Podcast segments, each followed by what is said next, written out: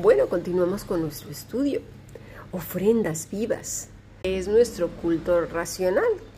Quiere decir lógicos, ¿verdad? Hablamos hace un momento de esto. El sacrificio tiene que ser inteligente, en contraste a los cultos ofrecidos mediante el ritual y por la fuerza esos que generan culpa, es, ay, ay, madre mía, mira nada más, se me quemó el arroz porque no oré en la mañana, me puse los zapatos al revés, porque si hubiera dicho los versículos bien, no me estaría pasando esto. Se me quedó las llaves dentro de la casa porque no canté la canción matutina. Ay, de verdad, así de tontos somos.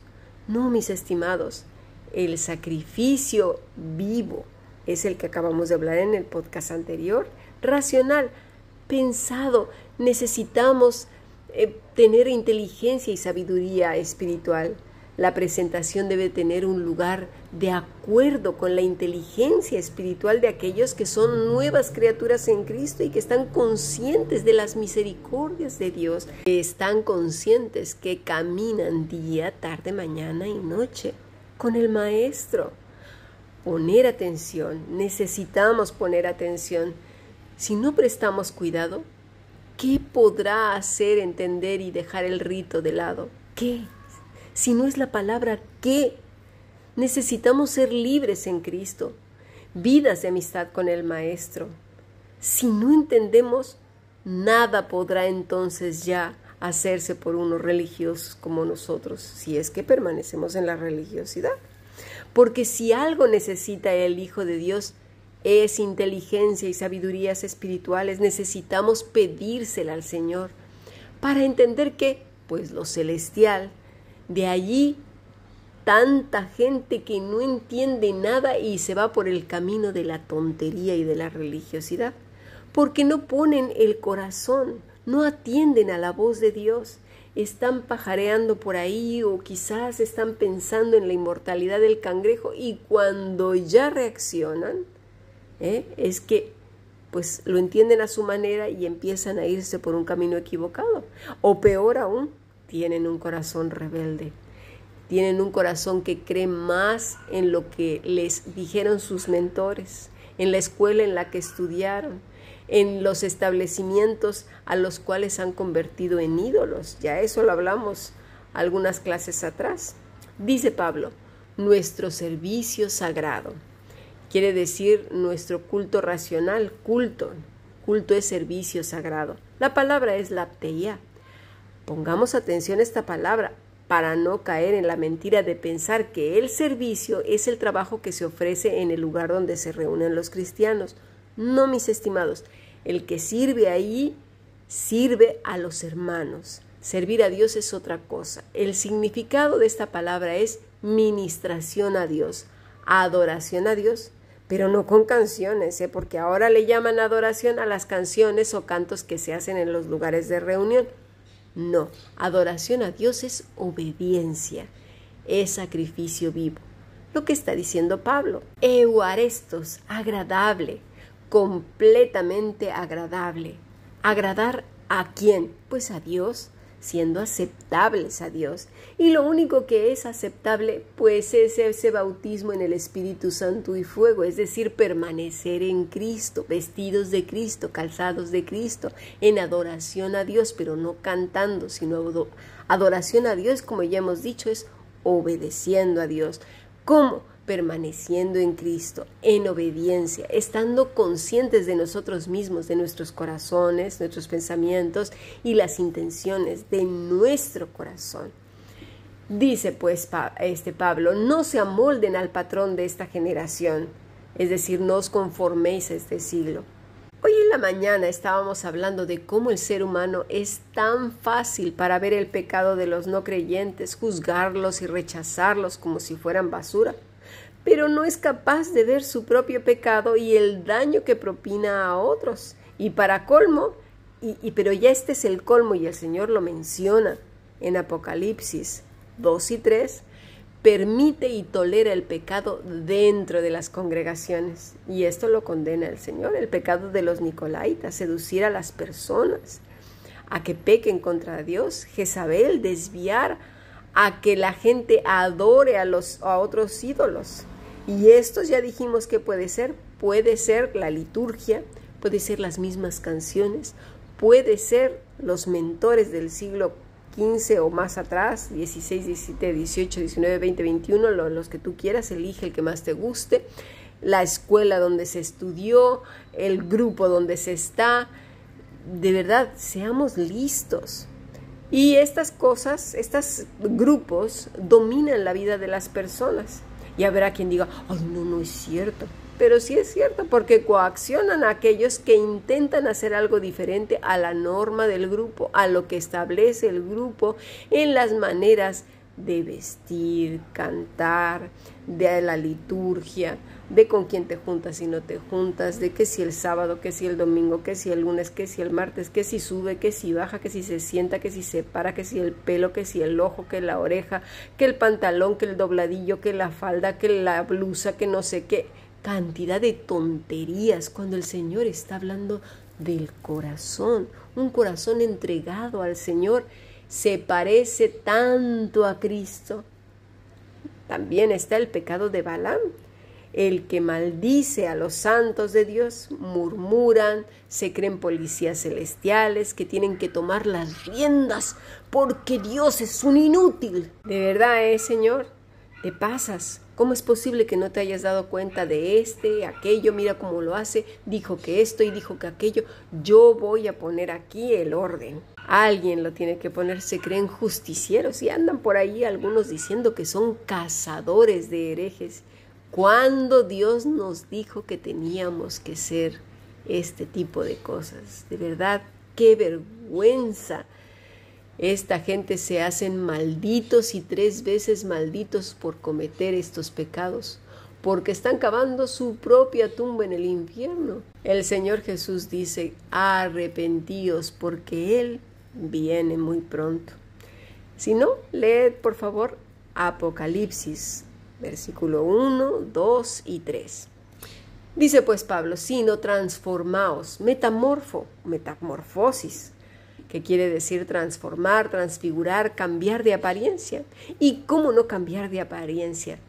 Mira la gente amargada, religiosa, la cara que tienen como mapa de, de, de tantas rutas de amargura que se dibujan en su cara, porque no son marcas de alegría, sino marcas de ira, duda, rabia, angustia, miedo, enfados, chismes, contiendas, críticas, disensiones. En cambio, los que están llenos del Espíritu de Dios, aunque tengan esas arruguitas, son arruguitas de alegría, de sonrisas. Es diferente sus ojos, su mirada, reflejan quién habita en ellos, el Espíritu de Dios. Su apariencia cambia, hay esa metamorfosis que existe desde dentro y se proyecta hacia afuera. No de hipócritas, porque esa gente se nota enseguida. Los muy arrogantes no se dan cuenta que cualquiera que tenga el Espíritu de Dios lo discierne de inmediato. Pero también no nos creamos, ¿eh? Los del mundo saben también quién es un hipócrita. ¿Por qué? Porque es más de lo mismo. Y añade en los siguientes versículos. Por el encargo que Dios en su bondad me ha dado, digo a todos ustedes que ninguno piense de sí mismo más de lo que debe pensar. Antes bien, cada uno piense de sí con moderación según los dones que Dios le haya dado junto con la fe. Porque así como en un solo cuerpo tenemos muchos miembros y no todos los miembros sirven para lo mismo. Es un paralelismo de lo que dice Juan en su primera epístola cuando habla del amor, que sea sin fingimiento, sin hipocresía. Pablo sabe que es muy fácil que la arrogancia brote. La primera en salir es ella. ¿Por qué? Porque es el pecado de Satanás, el antiguo padre de todo cristiano, ¿verdad? Ese, ese era el que nos dominaba antes. Y con esa herencia maldita tenemos que luchar hasta que nuestros cuerpos sean redimidos.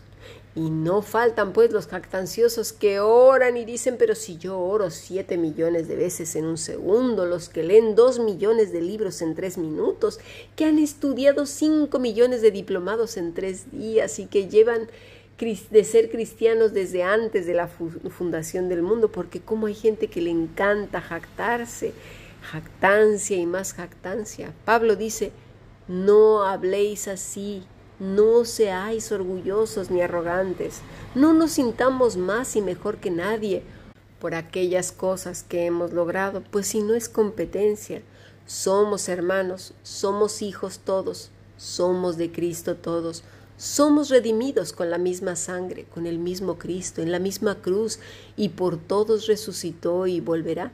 Así que, ¿quién puede jactarse de eso? Nadie. Así también nosotros, aunque somos muchos, formamos un solo cuerpo en Cristo y estamos unidos unos a otros como miembros de un mismo cuerpo.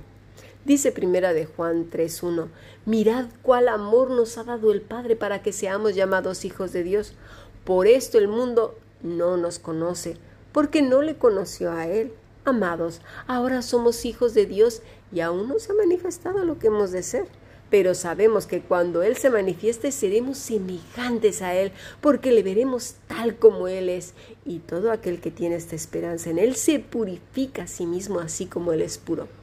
Ahora bien, ¿y cómo se purifica cada uno? Pues en Cristo, mis estimados, en ese bautismo de toda la vida. ¿En cuál? En Espíritu Santo y fuego, en y eis. Eso ya lo he explicado. En por encima, eis por dentro, es decir, todo nuestro ser, mirando nuestra propia vida, siendo olor grato delante de Dios, vidas perfumadas con la vida de Cristo y no con nuestro esfuerzo propio, con el rito. Dejemos ese rito de lado, el rito que causa culpa. Si no se hace, si no se hizo, si no se cumple. El que vive en Cristo vive todo el día en Cristo. El que habla con Dios habla todo el día con Dios. El que es santo es santo todo el día. El que cae en pecado se sorprende de sí mismo y corre al rey y se arrepiente, corrige su vida. Primera de Juan 3:4 dice así: Todo aquel que comete pecado infringe también la ley, pues el pecado es infracción de la ley. Y sabéis que Él apareció para quitar nuestros pecados, y no hay pecado en Él. Todo aquel que permanece en él no peca. Todo aquel que peca no le ha visto ni le ha conocido. Y no habla aquí Juan de caer en un pecado, sino el que practica el pecado. Es decir, todo aquel que está practicando el pecado no le ha visto, no le conoce. Una cosa es que tropecemos y otra cosa es, como ya lo expliqué ayer, ahí venga, va, venga, va pecando o un pecado que toma diferentes matices y colores, pero ahí está su raíz, bien gorda, grande y profunda. Dice el versículo 7, hijitos, nadie os engañe, el que hace justicia es justo, pero no la justicia del mundo, habla de la justicia salvadora en Cristo Jesús, que es Cristo mismo. Como Él es justo, el que practica el pecado es del diablo, porque el diablo peca desde el principio. Para esto apareció el Hijo de Dios, para deshacer las obras del diablo. Todo aquel que es nacido de Dios no practica el pecado. Lo vemos, no es lo mismo caer que practicar el pecado. O un pecado, como ya lo vemos, que toma diferentes colores, matices y se presenta de diferentes maneras, pero ahí está, siempre presente. Porque la simiente de Dios permanece en él y no puede pecar porque es nacido de Dios. Versículo 10. En esto se manifiestan los hijos de Dios y los hijos del diablo. Todo aquel que no hace justicia y que no ama a su hermano no es de Dios. ¿Cuánta gente nos hemos topado que dicen que son superamadores de Dios y están criticando, chismeando, haciendo maldades, conspirando, persiguiendo, maltratando, formando bandos y divisiones? buscando, pero a ver en qué caen los santos de Dios para acusarlos como de malhechores, como dijo Jesús. Estos son los mismos que hubieran crucificado al Señor porque no le conocen ni le conocerán porque sus corazones están podridos. Versículo 11. Porque este es el mensaje que habéis oído desde el principio, que nos amemos unos a otros no como Caín, que era del maligno y mató a su hermano. ¿Y por qué causa le mató? Porque sus obras eran malas y las de su hermano justas. Hermanos míos, no os extrañéis si el mundo os aborrece. Mis estimados, cuando veáis a alguien que viene con chismes, que pone en duda la honorabilidad de algún hermano que sabemos que produce fruto, no lo escuchéis, paradlo y decidle, no quiero escucharte. Lo que estás diciendo es pecado. No quiero formar parte de tus pecados. Arrepiéntete pronto. Yo conozco a este hermano. Sí, pero es que yo, a mí el Señor me ha puesto, pero yo lo vi porque mira, ve el lunar que tiene, ve lo que ha hecho. Y puedes contestarle, no quiero saber. Tu boca acaba de revelar lo que hay en tu corazón. No voy a participar de tus pecados.